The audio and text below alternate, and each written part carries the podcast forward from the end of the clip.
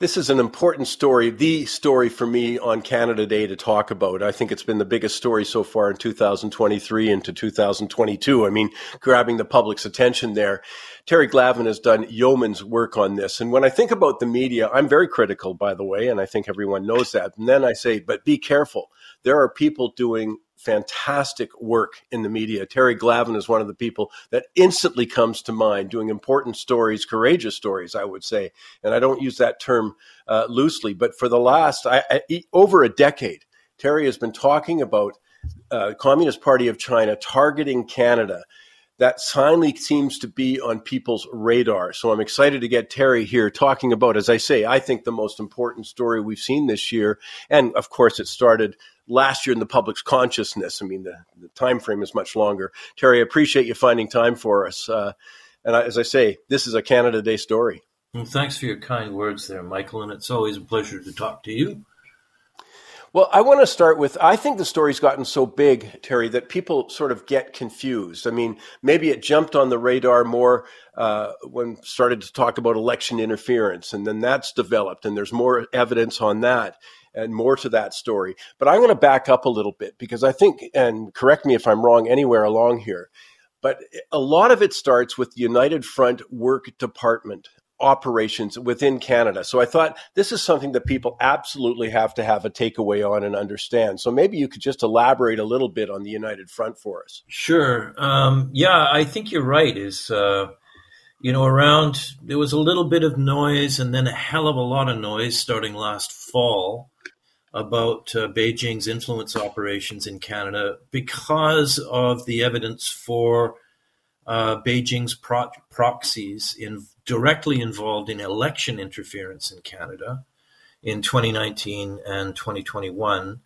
Um, and I think the interesting thing about that whole hullabaloo was that you had people in the intelligence community who were um, whistleblowing, I'd say, um, and releasing documents that essentially were reporting that what you know a handful of reporters in this country um, had been reporting for a, quite a while was actually true, yeah. and that they knew the you know we're starting to get some of the grainy and gritty detail of um, the United Front's uh, activities in the country. Uh, it's interesting that when CSIS briefed um, Erin O'Toole um, about uh, the uh, United Front operations uh, and the election interference operations in 2021. It was all about ensuring the defeat of the Conservative Party at the polls, and it was 100% United Front.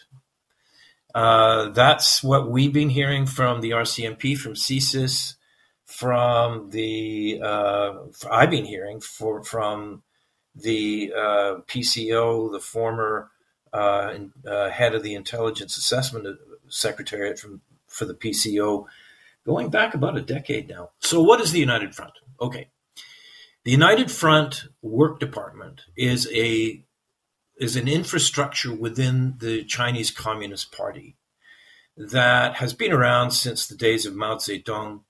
Um, the the whole point of the United Front is to spread the party's influence outside the party structure uh, uh, domestically and also internationally, particularly focusing on the diaspora communities.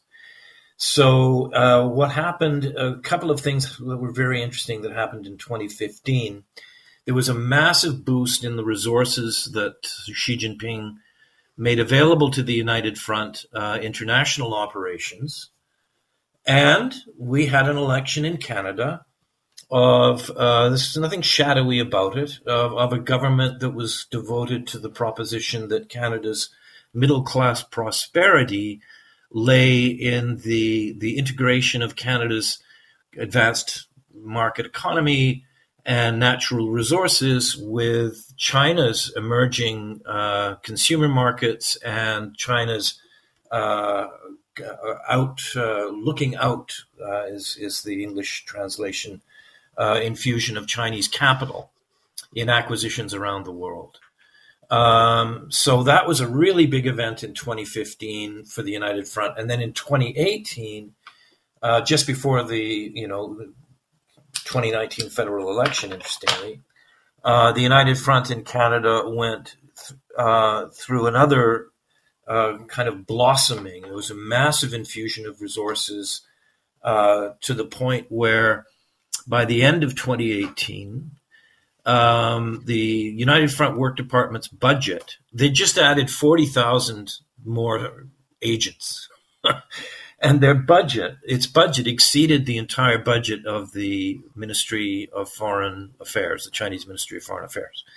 So, uh, to conclude, the United Front has basically taken over about 160, I think it is, uh, various uh, kind of astroturf organizations in Canada in the diaspora communities. Actually, a lot of that is very sad. I find it very sad because a lot of these organizations go back more than a century to hometown associations um, that uh, you know Sun Yat Sen and the initial Chinese nationalists established, and uh, has been also incredibly successful in Canada in what uh, the United Front calls its elite capture operations.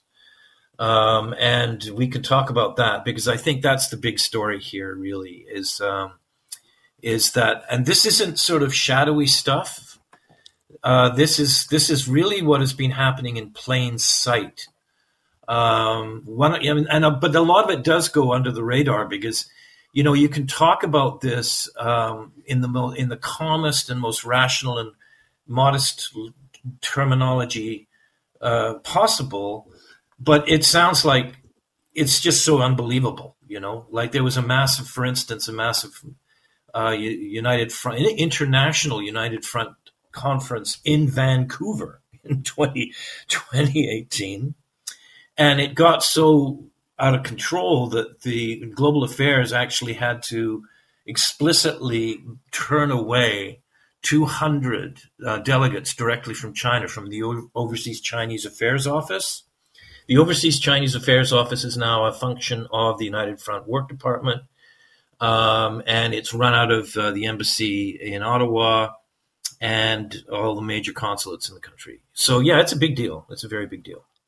Well, I think that it's the level of penetration that I think yeah. still isn't registering with uh, enough Canadians. And go back to your point, it's not that it was hidden. I mean, think about that a 2018 major conference, as you say, uh, but this is a direct arm of the Communist Party of China. Yeah. And uh, that's a shocking stat for me. And we do shocking stats on this show when you say they came about, uh, United Front came about and took over 160 different, uh, you know, sort of satellite organizations within the Chinese communities across the country. Uh, the influence in Toronto, I think, has now been chronicled. As you say, where it got the public's attention certainly is when you hear that they are interfering, aggressively interfering in our election campaigns. I mean, we've heard stories, of course, of Erin O'Toole, as you said, but Jenny Kwan from the NDP on the other side. Uh, you know, so it's it's really targeting these people. And I, I, just think it's essential for Canadians to come to understand this. But uh, the the other side, and I mean, I mean, I just think about what the United Front's done. They've got senators. Uh, you know, it seems yeah. very closely aligned. Let's call it that. You know, I'm. Uh, the the, Senate, the Canada, Canadian Senate is mobbed up.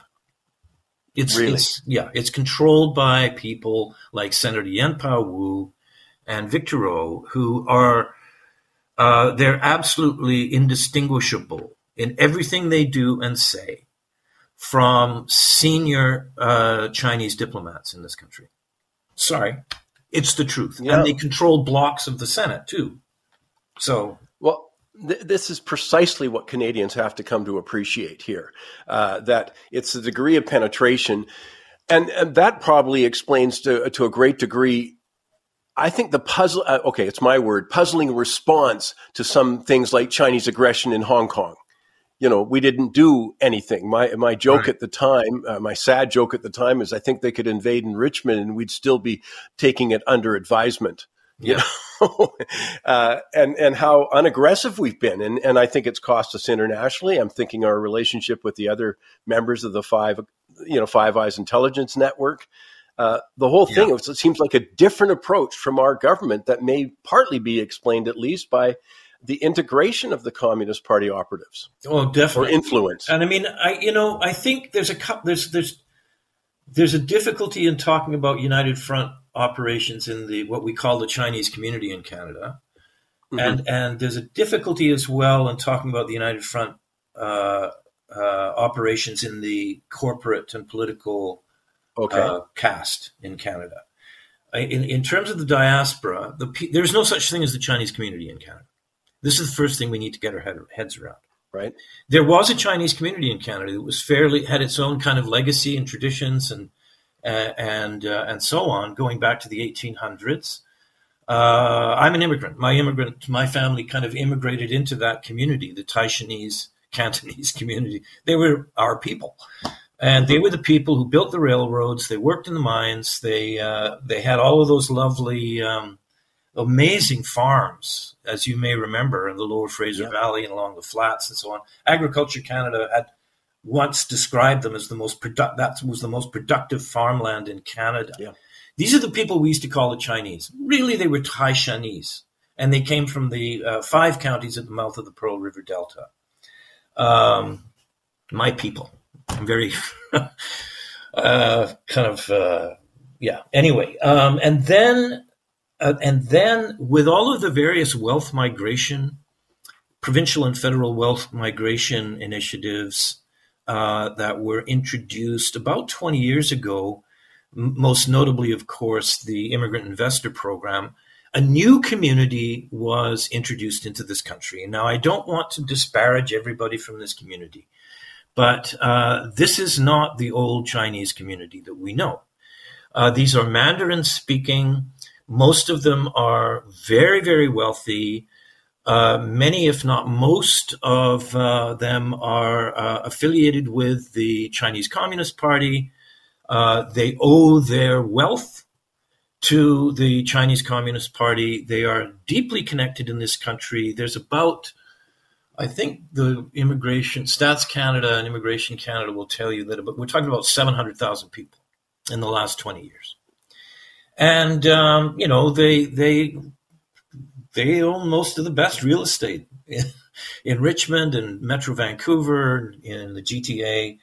Um, and there is a there's a hierarchy at the top of the Mandarin block, uh, and there's various you know there's a, there's about five or six major confederations and organizations, and they are run by people like Wei Cheng Li, uh, Cheng Yi, and others who are unapolog- unapologetically unambiguously senior figures in the United Front Work Department. You know, you look at the uh, you look at the all the people implicated in the uh, rightly or wrongly, all of the people implicated in the election interference op- operations in the GTA in uh, 2019 and 2021. Uh, they're all United Front Work Department, either operatives or agents or fellow travelers, call them what you want. And only three weeks ago, um, uh, the, some of the key figures, public figures, um, to the extent that, I mean, yeah, you're right. Hardly anybody knows about these guys. Not many people are paying attention. But publicly known figures were back in Beijing pu- being publicly congratulated by Xi Jinping. I mean, that's the deal here, I think. It's kind of like it's in plain sight. This is the interesting thing for me. One of the reasons we have such a difficulty in getting this, there's a couple of reasons why we have a difficulty getting this through to people, is that there were a lot of people in the corporate sector in this country uh, who I think we can say genuinely naively were naive. They were naive about China uh, and you know opening up, and there were people in the bureaucracy and global affairs. You could say that they were naive. You know, we were sending uh, our officials back to China to train judges and do and police and all of this. I mean, it's God. But I think the idea that China would become more like us the more they became free market. Um, I think this was less for a lot of people, particularly at the head of the Canada China Business Council, the Power Corporation in Montreal, uh, you know, the whole Desmarais set, Jean Jean Jean Chrétien, and I would say also Jean Charest. Uh, I don't know that they were naive, and I think that's certainly not something that you can say of Justin Trudeau and his family, uh, his father and his brother, and everybody else connected to that circle. I think this notion that China was opening up, and the more they became capitalist, the more they become democratic. I think this is more of a pretext than a, than, than than. Um, and and it's it, this is where I think it becomes really sinister. You know, when when you're a CSIS agent and you're tracking this stuff, uh, and you're you're monitoring and surveilling key United Front figures, and you find that the same names start showing up, and they are they are active within the Liberal Party. They form part of the Liberal Party's candidate base and fundraising networks what do you do if you're a CSIS agent? You're not supposed to be spying on your own government. Do you open a file on Mary Ng and Michael Chan and and Han Dong? Um, so I think that's where a lot of the whistleblowing came from.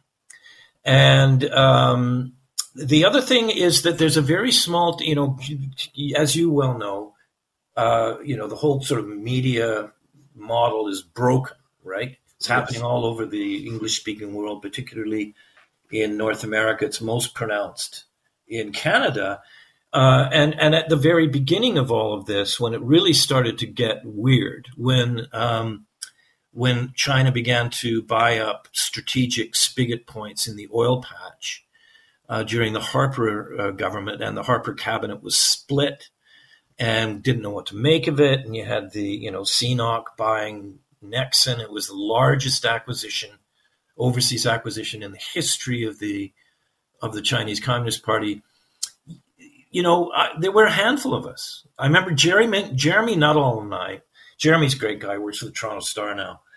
Um, you know, we were sitting in a bar in Ottawa. He leans across to me and he says, "Are we the only reporters in this country covering China from a kind of a national security point of view. I was like, get out of here.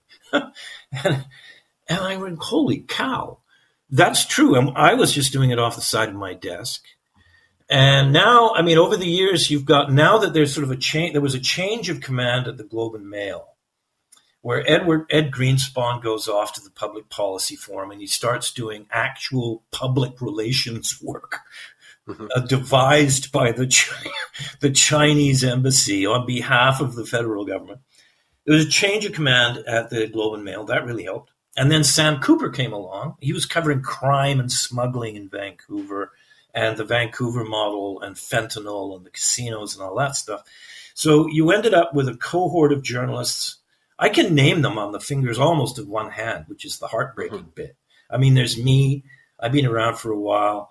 There's Bob Fife and Steve Chase at the Globe and Mail, amazing guys. There's poor old Sam Cooper, who's been, you know, beaten and battered and sued and everything for his amazing work uh, lately. You've got Jeremy Nuttall and Joanna Chiu at the Toronto Star. Tom Blackwell, who's just taken a buyout at the National Post, but he's uh, freelancing back to the Post from time to time. You've got Bob Mackin in Vancouver. He's really good.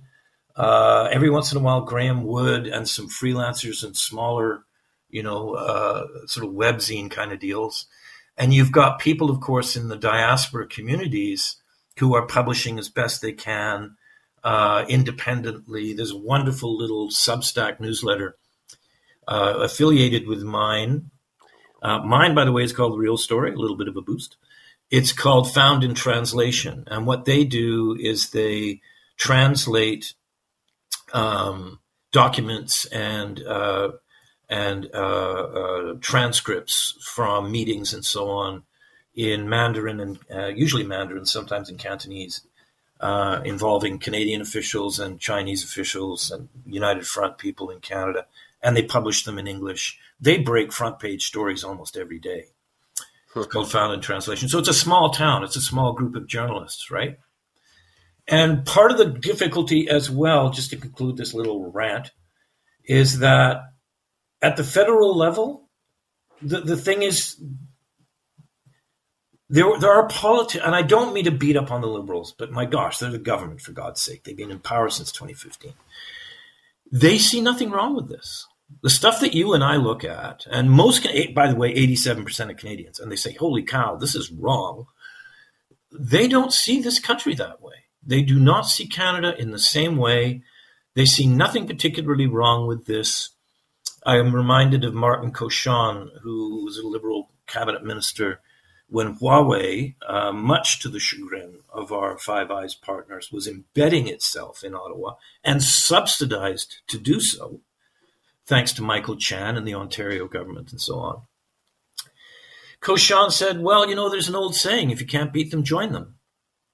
I mean, this has been, I'm sorry, but it has been integrated in the federal government's economic, immigration, foreign policy, from the beginning of the Trudeau government. In fact, before Trudeau was even leader of the Liberal Party, you had people like uh, Dominic Barton and his uh, his his his consulting agency, uh, you know, advising Trudeau on how to pull this off.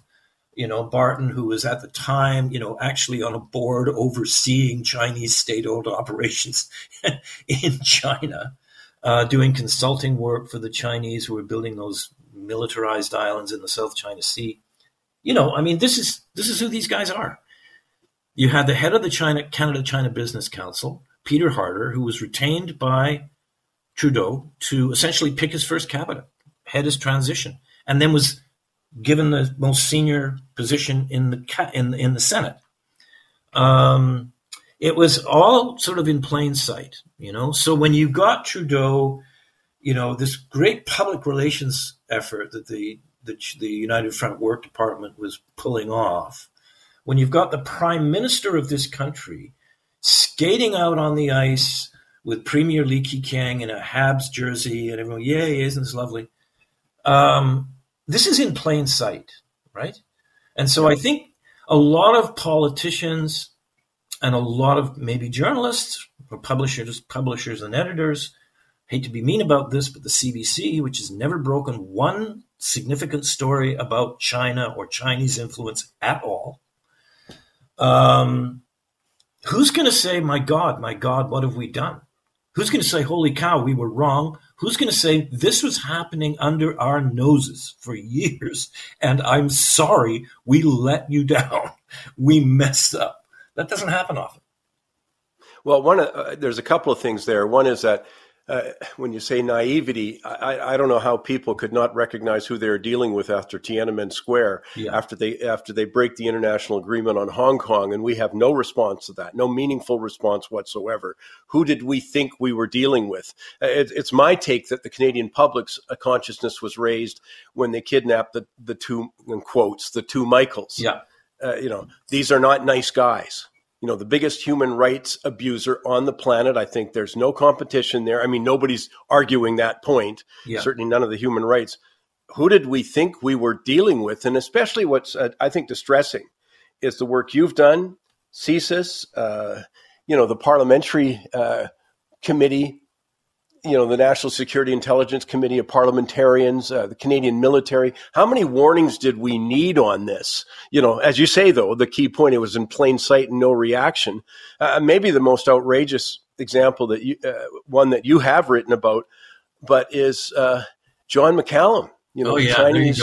I mean, well, I think people have to know that story. Well, John we're worried McCallum, about Chinese interference. I mean, yes, I mean one of them.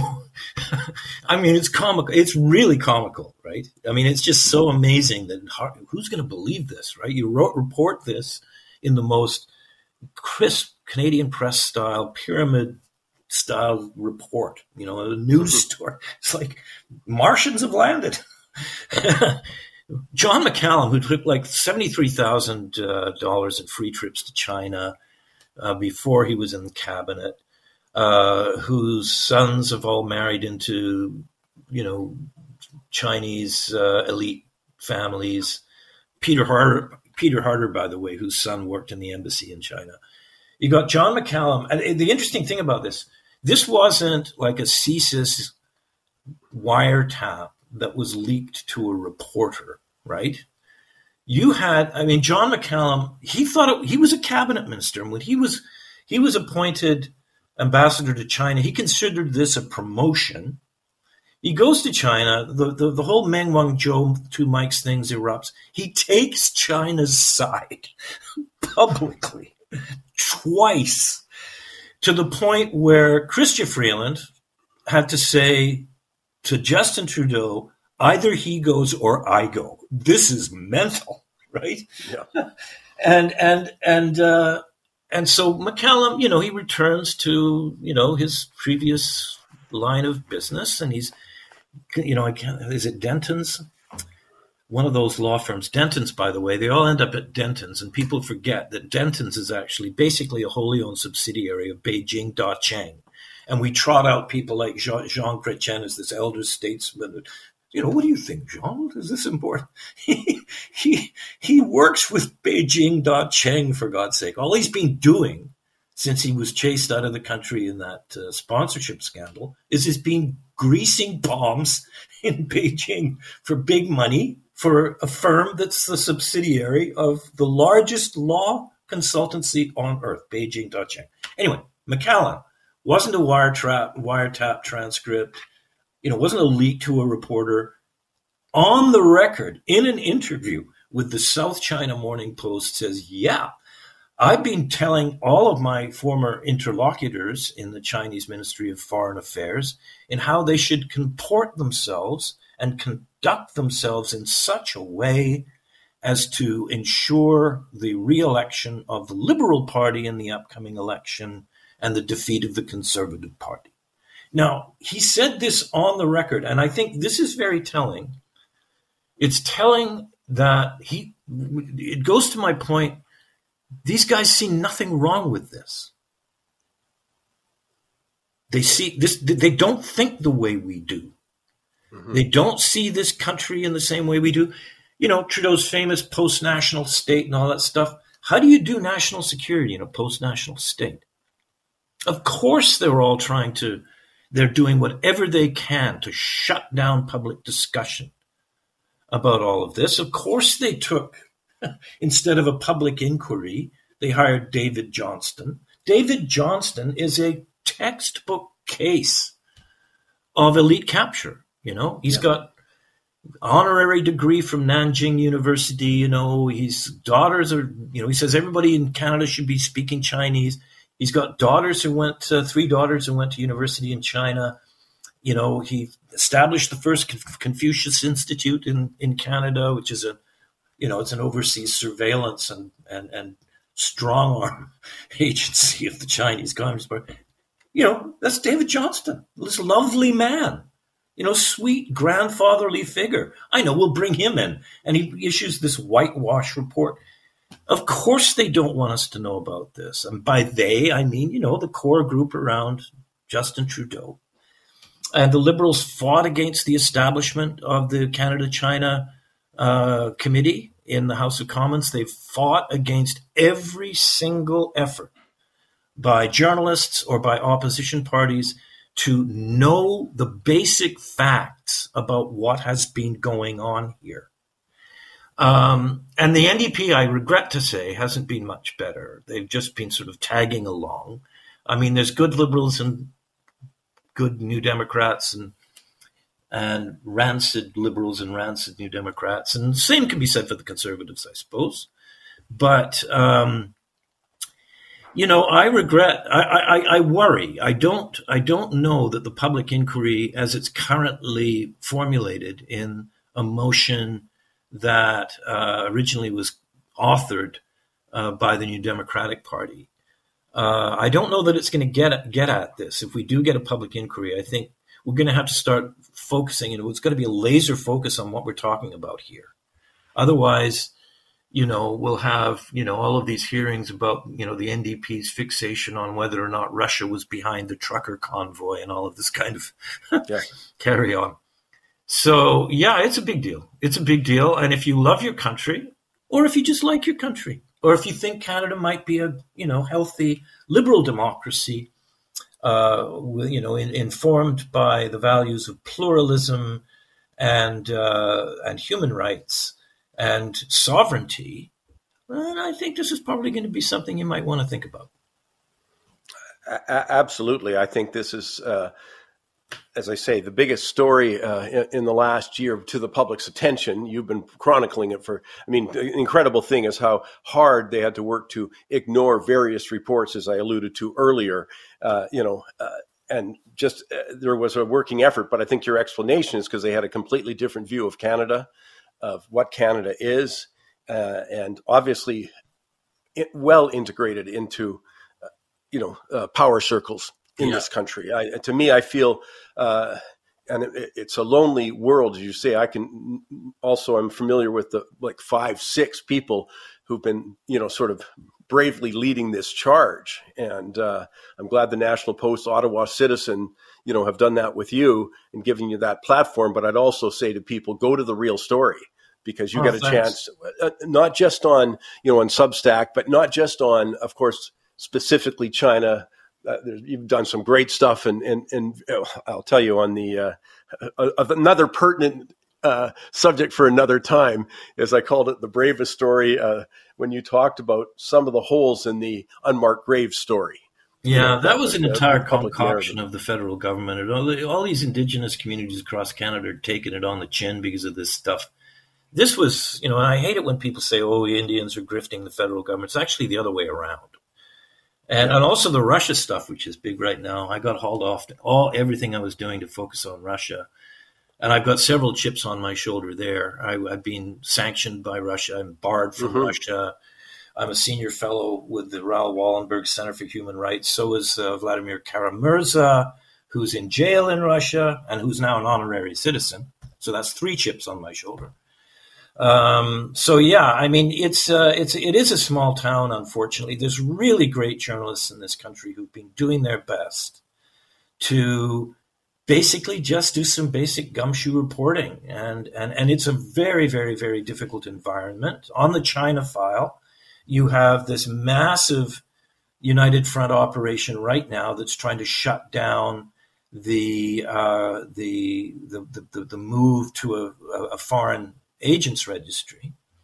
And yes. you've got Yuen Pau Woo and, and Victor O and all these really, and they're, this is big money, just unimaginable wealth. I mean, when they, when they show up to harass, you know, the, the protesters in favor of Hong Kong, um, you know, in the last couple, they show up in fleets of Lamborghinis and McLarens, you know, and now they're saying they're starting up a big fund to go after journalists who engage in what they are now calling election denialism. you know, anybody. So it's, you know, it's tough. And I think you just got to do what you do, tell the truth, do the right thing, put your best foot forward. Uh, and, you know, at the end of the day, you sleep the sleep of the just and you get up the next day and you give her again. I don't know what else you can do. Well, but what you've described here is a huge challenge and the, only the Canadian public can get behind the work, uh, you know, in favor of Canada as a nation, the independence of the nation, against that kind of interference by the biggest human rights abuser on the planet. And the public's got to, as you say, I, I appreciate that the public sentiment is recognizing who we're dealing with in China, but we have to do more to support because they got a lot of money, a lot of opposition. Remember when they paid the protesters down in Vancouver? Yeah. I can't remember. You know, a couple of years ago, we find oh they were all paid. So this lame. is my job. well, absolutely, but that that is direct. That's what my whole point is here. It's such in, in pervasive interference by the Communist Party of China and either that's not good enough or allowed or you know uh, it's way over anybody's boundary. And thanks to the work you've done and others uh, at least it's in our attention. Well it you too mike. public's court. You well, too the public's mike. well thank you for Think that about. the the public uh, you know the ball is in our court as a public to say no not enough. Yeah. And uh, anyways, Terry, uh, look, I've kept you longer, but I really appreciate and I want to encourage people to go to the Ottawa Citizen, go to the National Post, but really go to the real story because there's so much more going on here. And Terry get a, gets a chance to discuss it and write about it with in detail. Because I'll tell you, good journalism starts with uh, work ethic, in my opinion. and uh, it has a lot of other qualities, but it starts with a work ethic. Intellectual laziness in this kind of a complex environment is not uh, beneficial to anybody. And uh, Terry does the work along with people like Sam Cooper, Robert Fife, Steve Chase. So there is a small group, but does the work. The real. So you go to Substack, you just put in the real story. Terry, thanks for finding time. Thanks a lot. Happy Canada Day, everybody.